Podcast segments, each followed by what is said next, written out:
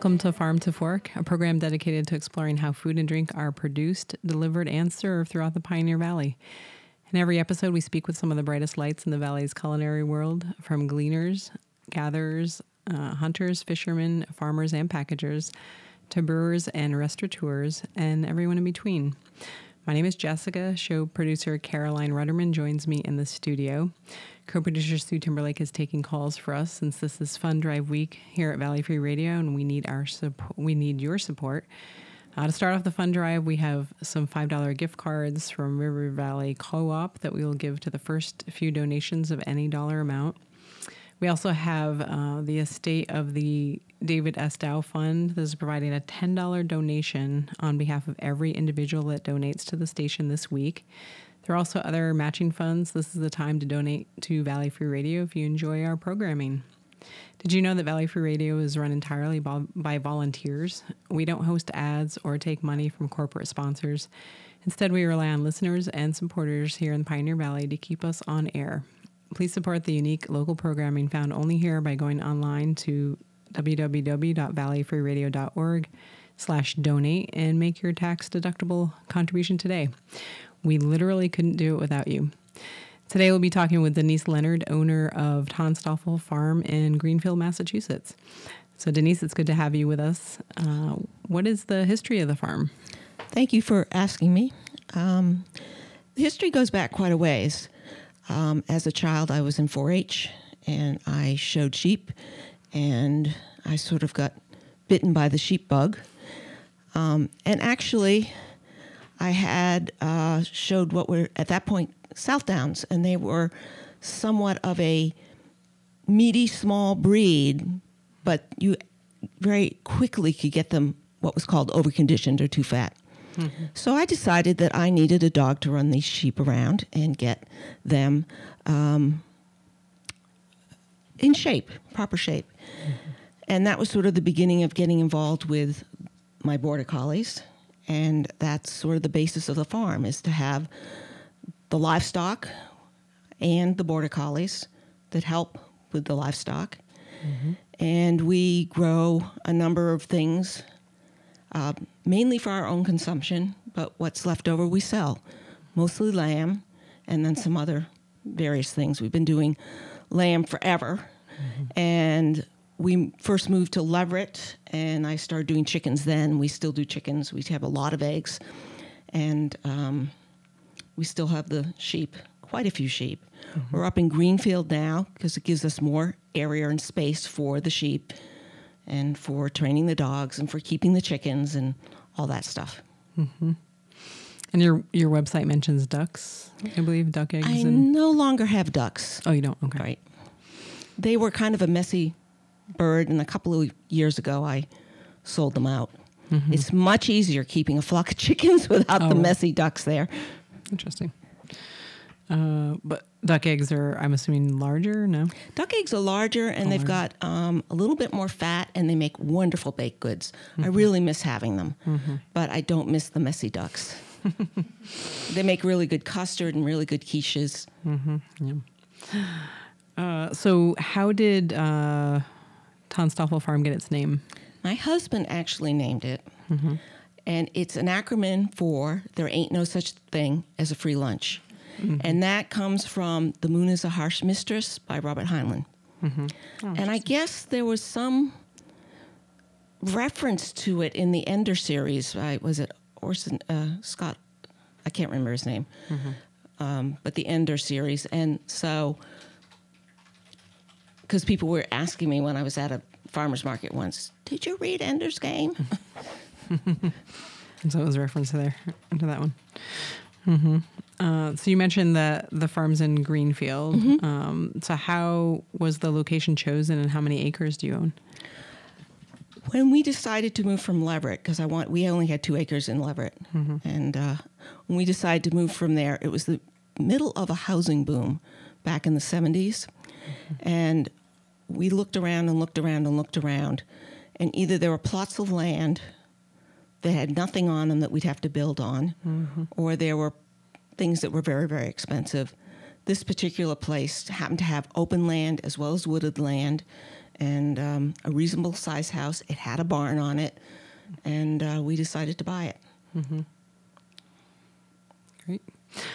Uh, let's see. So the farm's in Greenfield. Mm-hmm. Um, how many people does it take to run the farm currently, and what are the roles of the individuals? It's a one person farm at this point in time. I pretty much do most of the work Mm-hmm. with the animals. My husband does the things like fix the hydrant that's dripping or help me put the gates back on the hinges that have come off. Mm-hmm. Um, it's a it's a small farm. It's not very big. We run about um, right now. There's about 35 sheep on it. When we're done lambing, we'll probably be up to 50 sheep. Um, and then in the summer, uh, and I have about 30 chickens, which is about 15 too many, given the number of eggs they're now laying. Um, but in the summer, um, we also do uh, pigs and meat birds, meat chickens, and turkeys. And just a few of that. Um, I'm sort of getting off topic here. Oh, that's Uh, okay. The question was, but it's all something that one person can do. Mm-hmm. Oh, that's great. And when I do go places, I ask my husband to help out. Our younger son is now living with us, and he helps out too. So you mentioned turkeys in the summer, but are, are those already sold out? So people wouldn't be able to I've get them got, I think, maybe four left. oh four. But I like turkey, so I don't mind having four left. But if people want to buy them, they're there. Cool. Uh, so you you mentioned border collies uh, as sort of staff, extra staff on your farm. Uh, how did you originally learn to manage the collies, uh, and what services uh, do you offer to the community related to them? I saw some workshops maybe on your website. Right. Um, that also goes back a long time. When I first had my first sheep, um, as a teenager, I would go and shear sheep for other people. And one of the people I sheared for was a woman who lived in Lincoln, and her name was Betty Levin. Um, she is still alive. She's probably in her middle 90s now.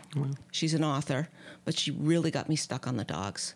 And I was absolutely fascinated with what those dogs could do.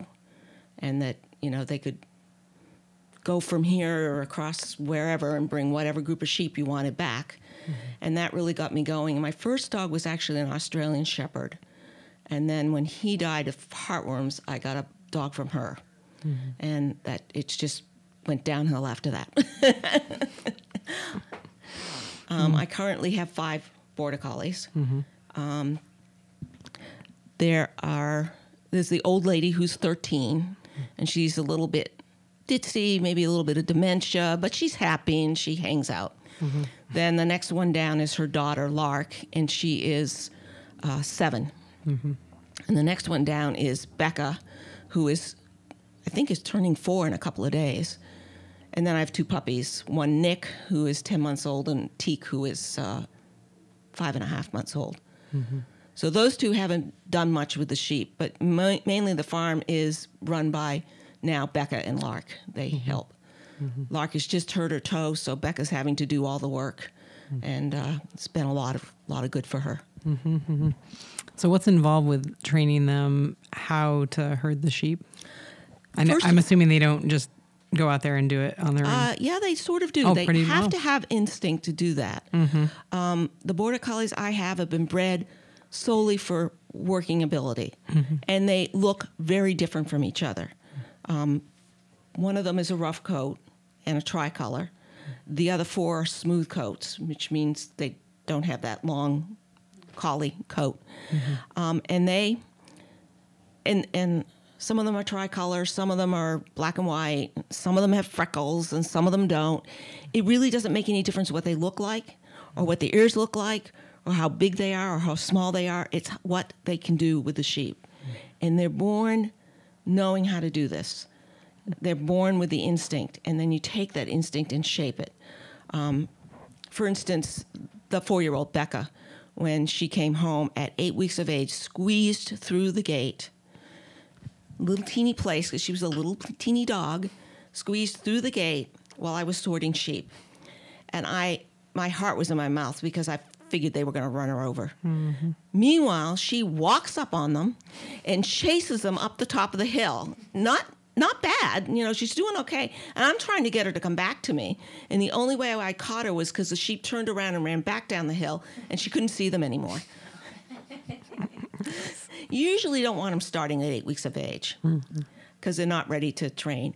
But their mm-hmm. main instinct is to go around the sheep and bring them back to you. Mm-hmm. So if you think of a wolf pack with the alpha wolf and the beta wolves, they're the betas. I'm the alpha. So they go around and they bring them back to me. That's the main instinct you work with. So they need to go to the right or the left around the sheep, stop, walk up on them nicely, not chase them into your knees, um, and, and various things like that. And it's a long process of training mm-hmm. that probably starts somewhere around six to 10 months of age, or maybe a little older, depending on the maturity of the dog and the mental tur- maturity, mm-hmm. and goes on for the rest of their life. They probably start to become useful on the farm by the time they're two to three years old. Mm-hmm. Some of the other ones are more precocious ones are, are useful earlier. Mm-hmm. So I, I was just thinking about greyhounds and that you know they're used to race, and then I know organizations started up to the, the greyhound you know, rescue because the owners would oh they can't race anymore, just kind of let them go, or don't want them anymore. What so what happened? I'm just curious about border collies and sheep herding. What happens when, in general, on farms when a collie is not able to perform anymore? They go into retirement. Uh, oh, Emmy is just sort of ditching around the house and goes outside and lets me know when she's not happy because the younger ones are bothering her. And every so once in a while comes down to the barn with me and is very happy, but she's not really able to work anymore. But you know, she's happy, so she has a, a fine life. Um, I do compete in sheepdog trials, and there are people who will pass an older dog on that's no longer able to compete to somebody who needs a dog on a farm. So they usually are. It's the rescue in border collies is more because of their backyard breeding, or people are just don't know what they're getting into when they try and get one. They've seen the movie Babe. They think it would be cool to have one of these dogs, and they don't realize how much energy they have. Mm-hmm. Yeah, a lot of energy. Uh, so, uh, what is the biggest challenge? Um, would you say running the farm? Oh, there's many of them. Um, Probably I don't like having to go out in the middle of winter when there's snow on the ground and toss hay to the sheep. and you've got to do, I mean, every single day you've got to be out there in the morning in the afternoon and doing all that stuff. Um, it's been very wet and muddy all summer long. And uh, the end result is that I have sheep that have hoof issues hmm. and are lame. And so, you know, they have to go through foot baths for that. Mm-hmm. And it's not just running them through the foot bath. They have to stand with their feet in the bath for 10 minutes each. And so Oh, wow, how do you make them do that? I have a chute, mm-hmm. and I have the foot bath fits right in the chute. And Becca, God love her, is just wonderful at putting sheep in that chute. She's got the job down. She knows how to do it, and she doesn't push them too hard. And you know, between the two of us, we run them through, and then put four of them in the foot baths and let them stand there for ten minutes, and then, I mean, that's what the the phone is good for. Is you can time it, go do mm-hmm. something, come back, and run them through. Mm-hmm. Um, lambing can be challenging in the spring when the lambs start coming. Mm-hmm. I think one of the best things I've invested in is a, a Wyze cam that sits out in the in the lambing barn, and I can swivel it back and forth and look at all the pens where the ewes are. And last year it was great because I would just sit there and say, "Ah, that ewes in labor," and then I'd say, "Oh, it looks like she's having a lamb," and I'd go down the barn and check and see what how things were. Yeah. How often do things not go Um, well with the birthing? For the most part, I have removed sheep from the flock that don't lamb well. Mm-hmm. So if if there's a problem sheep, she gets one year. Mm-hmm. You know, things like breech births are rare, mm-hmm. but um, if you're there, you can deal with them and get the lamb out. Um, I've had a few where the lambs are coming head first and that's not very good either. And I can't get the legs out because there's just not enough room in there. Mm-hmm. Um, I had one ewe prolapse her uterus last year, and I had to mm. call a friend up to put that back together again. oh boy. Um, mm. But for the most part, I mean, we did 19 ewes last year, and I think that was the biggest problem I had. sometimes I go out there and I say, you know, I'd like to go to bed now. That lamb's coming out. Yeah, they're not in your schedule. yeah, right. Uh, you're listening to Farm to Fork on Valley Free Radio, WXOJLP 103.3 FM in Northampton. We enjoy creating new shows for you, but in order to do that, we need the resources that Valley Free Radio provides, including office space, equipment, and technical resources. If you enjoy listening to and learning from this show, please support it financially by donating now on the website at www.valleyfreeradio.org slash donate. Thank you. We're talking with Denise Leonard, owner of Tanstaafl Farm in Greenfield, Massachusetts. Um, so biggest challenge we were talking about, um, you, are there other challenges or you said there's some. you made it sound like there's a list of a short list of those It's a short list and a long list. Uh, when we have drought in the summer, it's challenging to make sure the sheep have enough to eat on the pasture.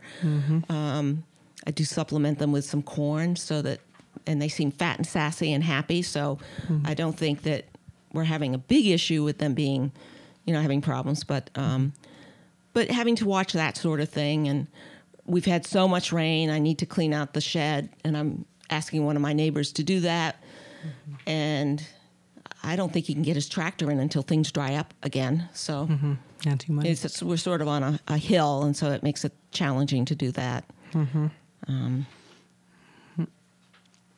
Uh, so sheep. Uh, I'm trying to think of what else they.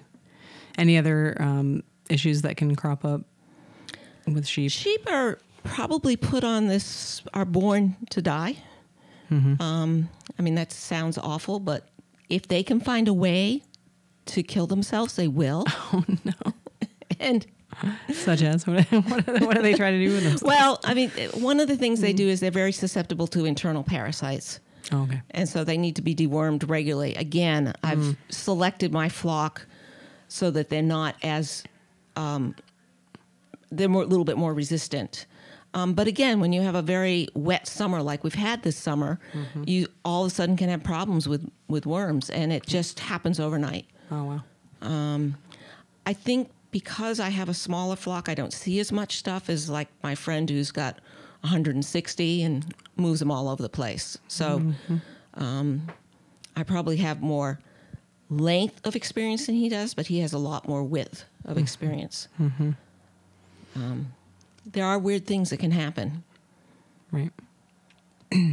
so I know um, some farms use the chickens to go out around the cows, and they kind of eat the pest bugs and the larvae Right. from the cow cow poop. Um, do you use the chickens in combination with the sheep, or I not really? don't. Okay. the chickens have their own nice place to be and in my i mean they're, they're cage free they have a place to go in a place to go out.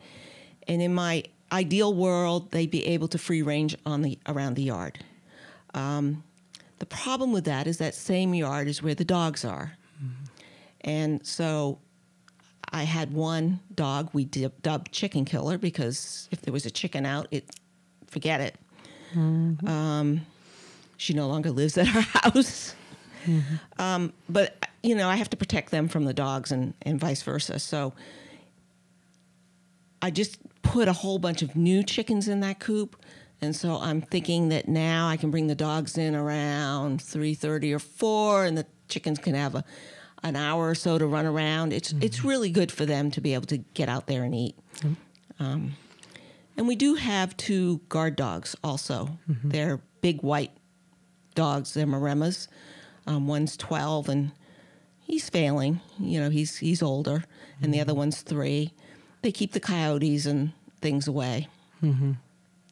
So, that so helps. You leave them out at night, so they They're can out in the pasture at night. keep yeah. the predators away. Yeah, Nice. and that helps. Um, that's another reason why the chickens aren't running around as loose as they could be. Uh, what is uh, what would you say is the mission of your farm? I'm not sure we have a mission as much, but I um, originally the idea was I mean originally I liked the sheep and the dogs, and then as we when we moved to Greenfield, I and we brought the chickens with us. Um, and I stopped working full time, but went to part time. I started doing things with the meat chickens and the turkeys and pigs. And now, for the most part, we grow our own meat. Mm. And that's kind of our mission is to grow our own meat, to know where it's come from, to know how it's been taken care of, to know it's been humanely raised, mm. well taken care of, you know, respected mm-hmm. before it goes in the freezer. Mm-hmm. Um, and the excess we sell. So our mission is mainly for us to, to grow our own meat. Mm-hmm.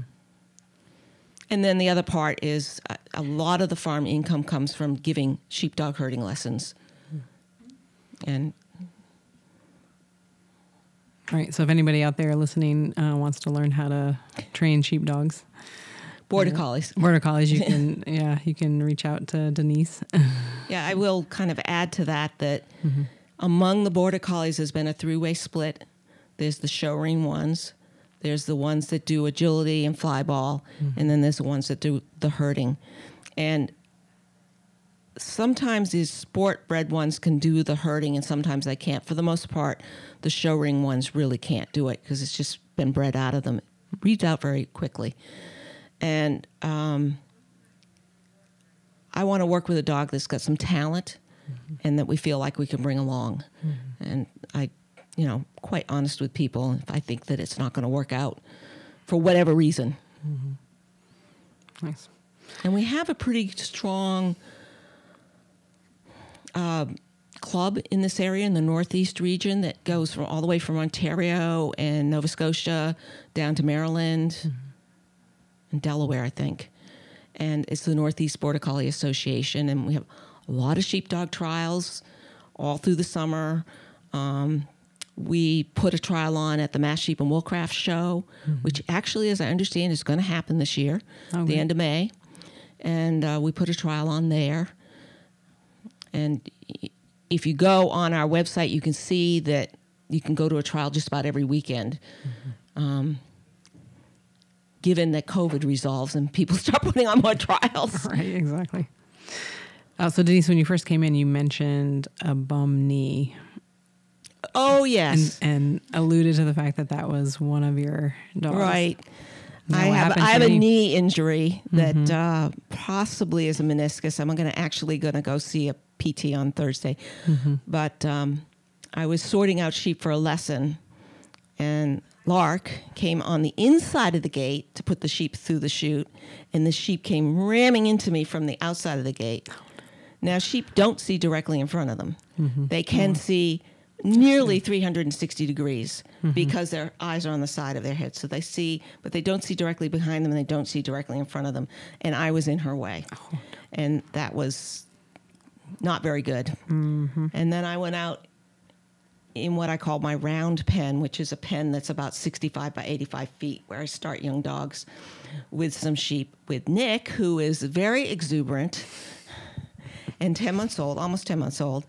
And it was probably partly my fault, but I was real I was trying to get a feel for where his problems were because he thinks that running into the sheep and just grabbing along and running beside them is just really cool. And of course, we don't want that to happen. That's not nice to the sheep, mm-hmm. and it's not good for them. But he's an exuberant young dog, and I can see where he's an uncut diamond, and I can see where he's got things that are going to be really nice when he learns how to appropriately appropriately work. And this is sort of the thing with training, is you figure out what you've got in a dog, and how you're going to bring out the good parts of it, and how you're going to train and handle around the other parts of it. Mm-hmm. So he ran the sheep right into my leg. And like I said, it was probably more my fault as I shouldn't have backed up. I should have gone through them and gotten after him for coming in that fast. Mm-hmm. And I think completely pulled the muscles in the back of my leg. Ouch. So I'm running, wearing a knee brace right now. Mm-hmm. Yeah. now how, how often do you get injured the, while you're working the farm? All my main injuries are from the sheep. the sheep. Yeah. Um, yep. And you're, s- you, I had you a they're- rotator cuff thing where a sheep Oh, ran oh. right into me, and Oh. I mean, it's I probably broke a, a bone in my backbone, Oh. or mm. cracked a bone there oh. when a, when I rode a sheep down the fence line and fell off it right into a metal post. Wow. Wow. that does not sound fun. Uh, Um, ouch. So Yeah.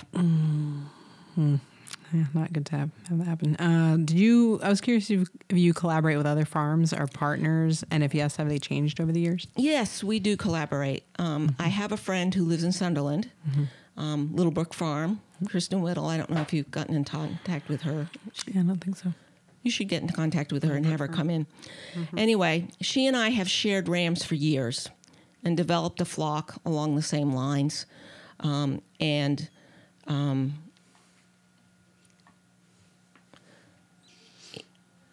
we've done some marketing of lambs together, but more what we've done in the last two or three years is market meat chickens together. Her, my, myself, and another woman in uh, Warwick, Barb Erickson, has done that. And the three of us, we we st- we called ourselves Happy Valley Chicks, and we were selling chickens. We sold to uh, Belly of the Beast, and we've sold to, which I think they've gone out of business. Yep. Yeah, unfortunately, great restaurant. And we've sold to Great Falls Harvest that way. I don't know if we're going to continue to do that because Belly of the Beast has gone out of business. Uh, Kristen and I did a bunch of turkeys this year. Belly of the Beast bought some of mine, but went out of business before hers were ready. So we've done some of that co- collaborating. That's great. Yeah. Uh, what seasons are you open? Are you you're open all year open long all in terms year- of selling product? Right. We're open all year round, and people can just contact us. Um, for the most part, we're sold out of lamb this year. Okay. Um, some of the lamb has gone to Sweet Lucy's Bake Shop up in Bernardston, Massachusetts, and she makes, first of all, she makes the most awesome baked goods, and secondly, um, she makes shepherd's pie with our lamb. So that's it's gone up there. That's great. Um, but people can contact us ahead of time and put in an order for you know half or whole lamb. If I've got cuts in the freezer, I'll sell those too. So they can pre-order for the next season. Yes, we do have Sounds great. chickens in the freezer right now. This year's chickens. Okay. Uh, so, what are your? What do you have other outlets for the food grown? You mentioned farmers market. I've been to the farmers market a little bit, but it just seems like it didn't seem it was cost effective. I'd need a freezer. It just seemed like it was more work than it was worth, and I sell off the farm a lot more. Um, number of people will buy lambs. I have a group of women from the Amherst area that came up and bought, I think, three and a half lambs this spring, or not this spring, but you know the first slaughter date. Um, I sell quite a few feeder lambs, so people that buy them in the spring for themselves to then grow up and then butcher in the fall. That's great. Um, so farmers market, and so if someone orders on the website, do they they come pick it up? You don't mail order anything. No, I don't mail order. Okay. So it's all by pickup, Right. and that's an appointment. Or do you Yeah, have you certain sh- days that you? No, they could come by appointment. They should probably call ahead. Or they can text or whatever. Uh, and then, so the but you they can order on the internet though. So if they want to They can email me. Email you, Yeah, I don't have an order form on the internet. Oh, okay. So email or call. And what are the other? Do you have other products? Um, you Right now, we have eggs so you didn't- so coming out our ears. so they can come pick up some eggs. Yes, we have Nice. lots of eggs. Um, I had this really cool idea this spring that I really should get a whole bunch of different chickens that would lay different colored eggs. I've been sort of working towards this. I bought 30 chicks this spring. Okay, now if you think that a chicken lays an egg a day for the most part, do you know how many eggs I'm going to have? And on top of that, I already had 14 hens. Wow. So the old ones went to the auction. Mm-hmm. The new ones I had from last year are still here. Mm-hmm. Um, I sold six, but we have got eggs coming just because these new ones have just started laying. Mm-hmm. And I, I'm probably collecting, I don't know, 12 to 18 eggs a day. Wow. The dogs eat a lot of eggs. the dogs. So did your color? Uh, Yes, we've got dark out. brown eggs and light brown eggs and medium brown eggs and olive colored eggs and green colored eggs and blue colored eggs. And my husband, I bring the eggs in, he washes them up and puts them in the egg cartons. He gets very artistic about it. nice. We need to take a station break, but please stay with us because when we return, we'll continue our discussion with Denise Leonard, owner of Tanstaafl Farm in Greenfield, Massachusetts. You're listening to Farm to Fork on Valley Free Radio 103.3 FM, an independent, nonprofit, community run station in Northampton, Massachusetts. The show streams on valleyfreeradio.org, where you can also find our program schedule and become involved with the station. This is one of two fund drive weeks a year here at the station. Uh, this weekend, our goal is to raise five thousand uh, dollars. That's just ten thousand a year that keeps the station running, which provides any resident who has an idea for a radio show the resources to make it happen. At the American Lung Association, we're fighting for a day when we can all breathe easier. We're fighting for clear skies over every city and healthy lungs throughout the country. We're fighting to keep harmful secondhand smoke out of our public spaces and workplaces. And fighting to free millions of Americans from the addictive grip of tobacco and the devastating effects of lung disease. We're fighting for a day when kids no longer battle airborne poisons in their own homes or the fear of an asthma attack.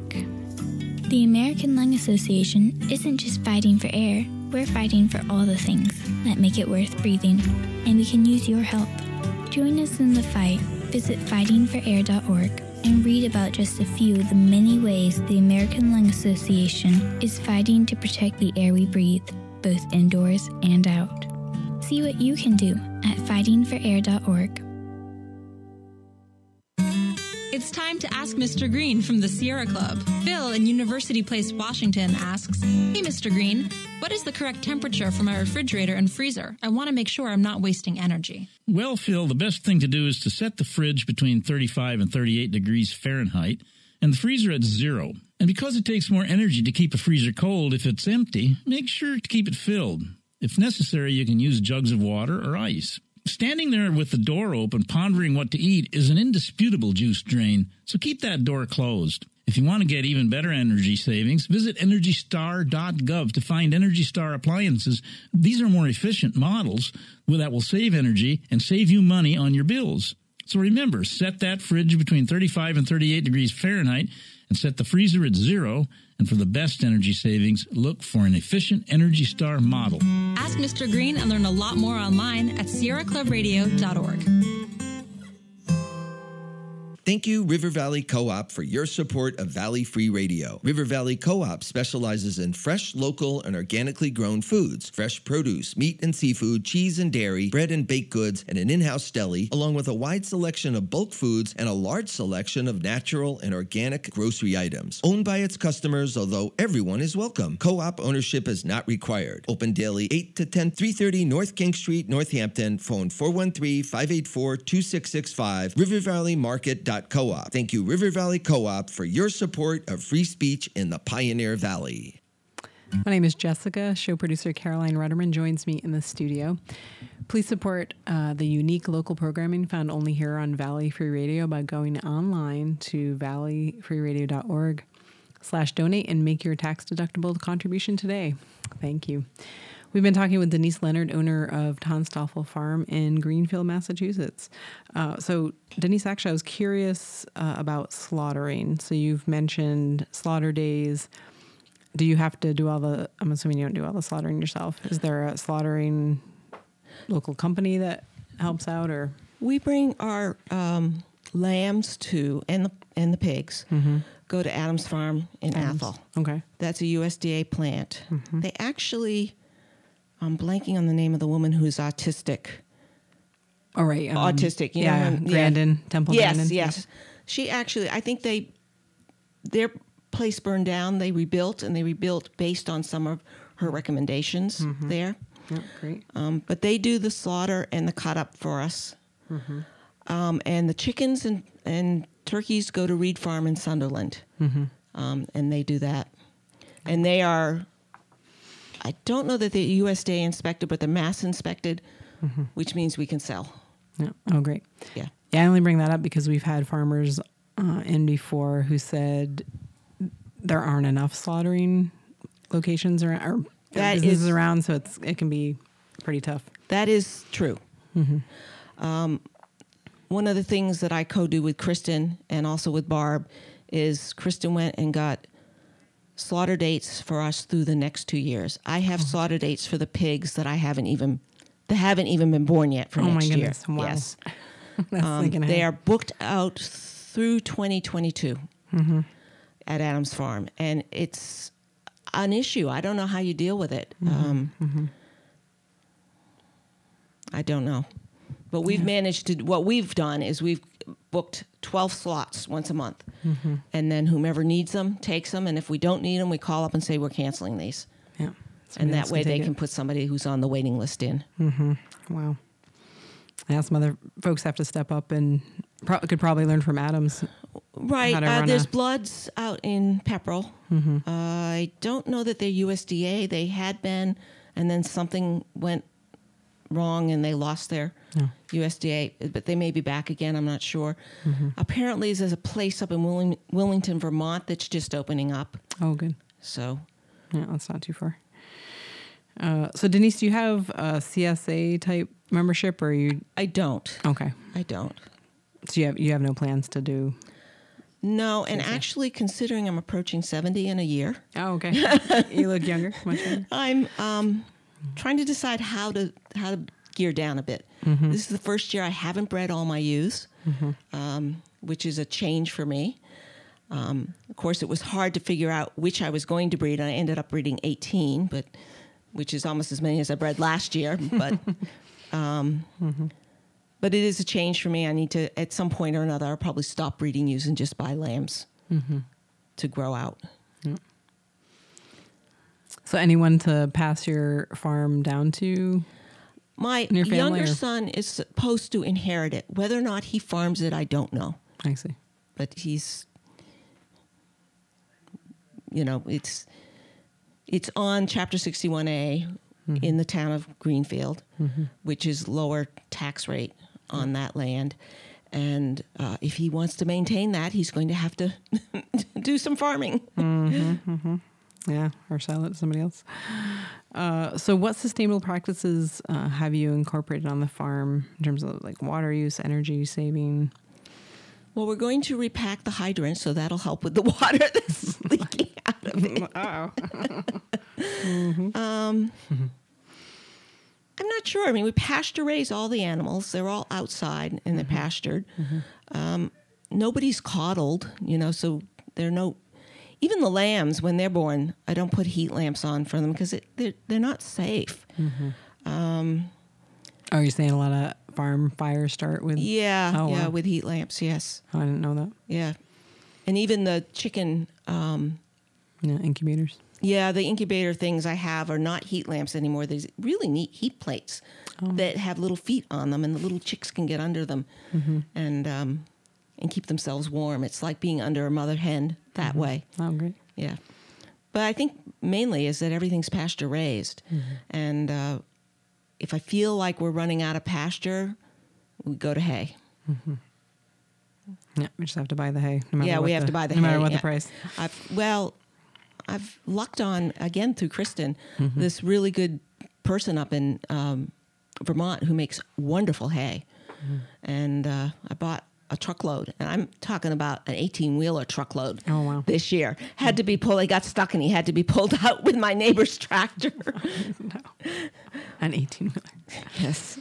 Oh boy. Uh, so, are there any things you do to uh, amend or improve the soil on the farm? Well, the sheep walk around and poop on it. yeah, So that's great. yeah, and any of the manure that comes out. In the past, we've dumped in various parts of the pasture. Um, I'm going to have the guy when he takes the manure out this year, put it in a pile down the bottom of the field. He may actually take some up and make compost out of it. Um, but I'm going to uh, have him put it in a uh, down the bottom of the field, and when it sort of rots, then I'll see about spreading it. Um, but that's what was the question? Oh, amending soil. Amending soil. And you also yeah. have the chicken. I mean, I hear chicken poop is. is yeah, is that's that got a lot of nitrogen in it, though. I think Oh, too sheep much poop- nitrogen. yeah, I think sheep poop is a little bit more um, even in terms of uniform. what it's got. Oh, good to know. Yeah, So, what do you do with the chicken poop? You just let it. I just sort of. Well, there's not a whole lot of it actually. Oh no. Oh, I mean, I clean out the bedding once a year and sort of dump it in. There's a there's a shrub bed right by the chickens, and it gets dumped in there, used as mulch. Yeah. Anything that comes out of the sheep lambing pen gets used as mulch in the perennial beds I have. Um, like the chickens, I didn't do those small either. Well,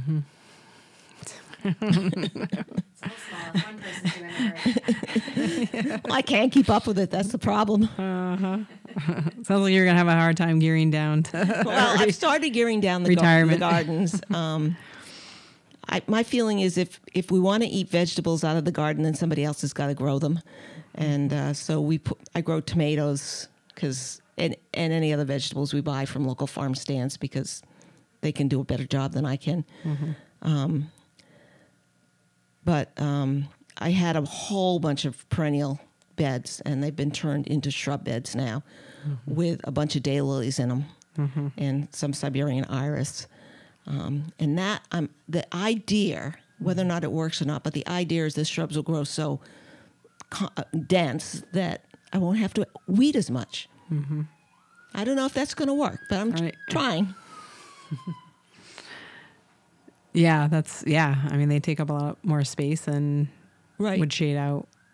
Theoretically, shade out the weeds. And the thing about the daylilies is they grow in such a thick clump that um, it's really hard uh, for things to get established in them. And the chickens can go on in around and scratch around them and pull out the weeds, but leave the daylilies okay. Oh, great. Yeah. That's awesome. Uh, so okay, so mostly lamb poop, or sheep poop to amend soil. Uh, Mm-hmm. We do you- have yeah. Mm-hmm. the guy come in and we've done soil testing on the pasture and he, you know, have him come in and do lime. Um, The idea was he was going to come in a couple of times this year and it just got too wet. Mm-hmm. But we've had lime and then have the soil tested and amended with, sorry, chemical fertilizer that needs to be done. There was one thing where we're low in potash, I think, and I'm, I'm, I can't remember whether that's the P or the K part of the NPK. Um, but that is important in terms of getting grass to grow. So we put some amendment on that last year, and the grass looks a lot better this year. Oh, good. So, So the and and the problem is too because sheep will eat it very close, mm-hmm. so it's easy to overgraze. right. And if I was really good about separating out the pasture into smaller areas for them to graze and let some of it rest, mm-hmm. uh, then it would be much better. But I really like the idea of being able to stand on one side of my field and send my dog 300 yards to get the sheep on the other side without having fences in the way. And mm-hmm. Right. So you don't rotate. Yeah, No, I don't rotating rotate. the pastures. Yet. I mean, I have a front field that the lambs were in all summer, and that worked quite well. And uh, it was wet enough this year that the grass did okay. Oh yeah. But they're off the field now, so they don't overgraze it for the winter. Right. And have you noticed any major changes on your farm uh, due to climate change? That's an interesting question. Um, I think the things I've noticed is is that uh, the frost date has gotten much later. We have Carolina wrens hanging around the house all the time now. Bluebirds are around all the time. I think I've, I've I noticed the wildlife differences more than the other differences. Um, is that a reasonable answer? Oh yeah. Uh, yeah, usually people mention the insects, like the bees. Um, Right, but I'm not sure that the bee issue is an issue with um, climate change as much as it's an issue with various different chemicals and insecticides that are being put out. Neighbors across the street put in a, a beehive last year. Mm-hmm. And that was really cool because they'd come over to our house and they'd pollinate all the different plants that were there. And, you know, mm-hmm. I'd text them and say, Your bees are over here again. That's really cool. I'm enjoying watching them. yeah, I did. I really mm-hmm, did.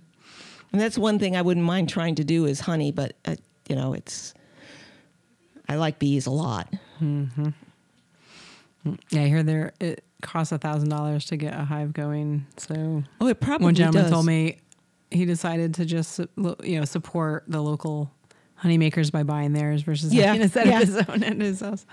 And and uh, until recently, I really didn't like honey. I think it was one of these things that my mother used as a cough syrup when I was a kid. So it- and, s- and and I, but now I do like it, and I figure I will do the same. Support the local. But I'm glad to see the bees around when I see them. Uh, so I, no- I noticed you have a picture. You you mentioned your flowers. Um, that you have a picture of a butterfly On an echinacea. echinacea plant on your website. Um, would you consider your farm pollinator friendly? Yeah, I would think so. Um, mostly have perennial plants rather than annual plants, and then the shrubs also. Um, and all the weeds that the pollinators like, like goldenrod and stuff Oh, yeah. like that. Yeah, yeah, goldenrod's great.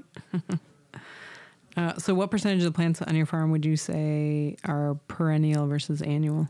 Probably ninety-five percent are perennial.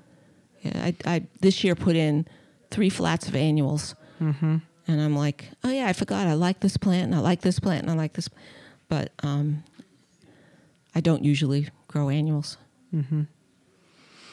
Uh, what do you do to keep the cost of raising the food down? That's a really hard question to answer because it's really hard to do that. Um, being a small farmer, I end up buying things from Greenfield Farmers Co-op. So I belong to the co-op, and I get a discount e- each time I go in. Um, and if you buy 11 bags of feed or more, you get a discount, but it's not a huge discount. And the price of of feed has gone way up this year. Mm-hmm. It's you know, when I was a kid, it was two to three dollars a hundred pounds, and then they now make them fifty pound bags rather than hundred pound bags, and we're talking about sixteen dollars a, yeah. Mm-hmm. So it's it's very hard to. I mean, obviously, getting animals that are going to be as thrifty as possible, mm-hmm. and that's one of the things I'm looking for is lambs that'll grow fast, do well, give us, you know, a reasonable carcass in a quick amount of time. You're listening to Farm to Fork on Valley Free Radio, WXOJLP 103.3 FM in Northampton. Uh, if you enjoy the programming here on Valley Free Radio, please help us get off to a strong start during this fund drive week by providing a financial contribution at valleyfreeradio.org slash donate. We are talking with Denise Leonard, owner of Tanstaafl Farm in Greenfield, Massachusetts. Have you ever measured, uh, Denise, the nutrient content of the food raised on the farm? No, I haven't. That's sort of a new thing that people are Really? Yeah, no, I'm not aware of that. okay. Uh, do you have an inter? So you don't have an internship program because it's No, we don't, but I'm very, you know, Doing yourself. willing to help out people that want to learn. okay. um, I've done work with uh, the Votech in Turner's Falls. They have a, I think, a pre vet program or a vet tech program there, and they've come over and we've done things with the baby lambs. We've done things with, uh, you know, showing them the dogs what they can do and things like that. Oh, that's great. Yeah. Good partnership. Uh, so you mentioned the the pastures you don't rotate, but um, I've thought about it. I have plenty of electric fence. if you have the time to, yeah, it, well, that's part of the problem is you have to move the fence a fair amount of time. Mm-hmm. And if you're really That's a good job. dedicated to it, it takes a lot of time. so what is involved um, in terms of the maintenance of the growing growing spaces on the farm? Does it take a lot to maintain them? Well, the lawn never gets mowed, Mm-hmm. so the sheep sometimes go out on it. It's more like a meadow. And and last year actually we had the turkeys out there eating the mm-hmm. grass, and it was like that was nice. Didn't have to mow the lawn. um, if I really think that there's a problem in parts of the pasture, then I probably would pull some of the electric net out and fence it off so that mm-hmm. the sheep could eat in one place and then eat in another place. So Denise, what's a typical day like for you on the farm? I get up at the crack of dawn, which in the winter is later than in the summer. Um, I do have, I, I am retired, but I do part time work for UMass, so that's my morning thing to do. Dogs get put out. Um, depending on the season, depends on what I end up doing. You know, during lambing season, I'm out checking the barn two or three times a day or more, um, just to make sure, and watching my little Wyze camera. That keys into the phone, which is really kind of neat. Um, usually, I do chores once a day, um, and in and usually around three in the afternoon. Um, it makes the lambing time not in the middle of the night. For the most part, I mean, other people say that they don't have lambs in the middle of the night either, but I just have found that they'll lamb either just before or at, just after you feed them. So if you feed them around two or three in the afternoon, they'll um, usually the lambs are not born at midnight, which is nice. um, but it's a matter of doing the chores that consist of making sure everything has water. Um, this time of year, it's filling those up 40, ta- 40 gallon tubs once a day because they're inside, they're eating hay, they need a lot of water. Um, the chickens are now on, they've got water tubs, they've got three two gallon heated water tubs so that they have fresh, clean, thawed water during the day. But there are 30 chickens in there, so I probably fill those up about two or three times a week easily.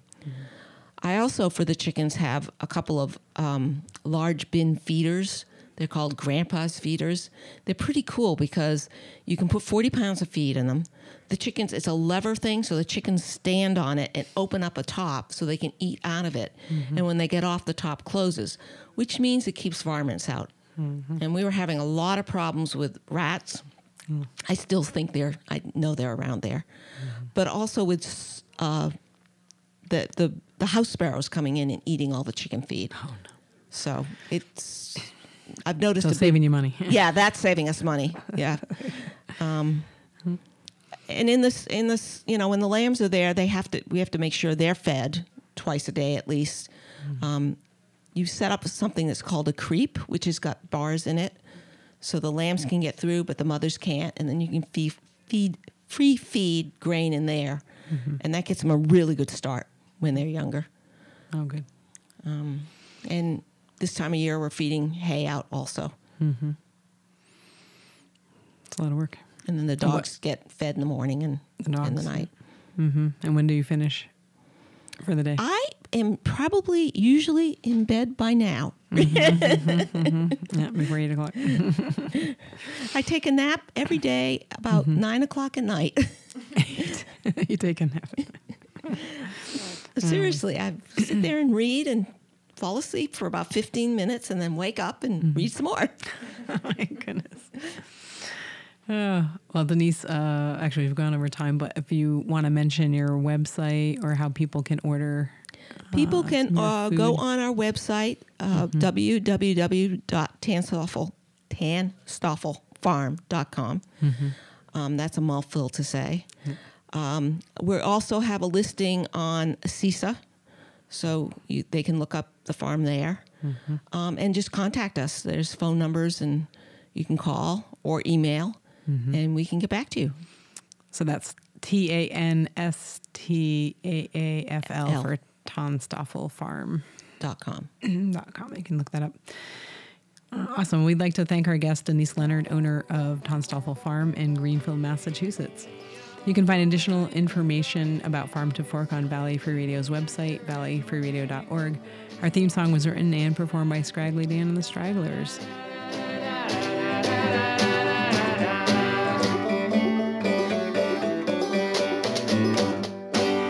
Farm to Fork is a member of the Planetside Podcast Network. If you would like to hear past episodes, you can go to farmtofork.pinecast.co or Apple Podcasts, Spotify, Google Podcasts, Amazon, Stitcher, or any podcast service that you use. Just search for Farm to Fork on WXOJ.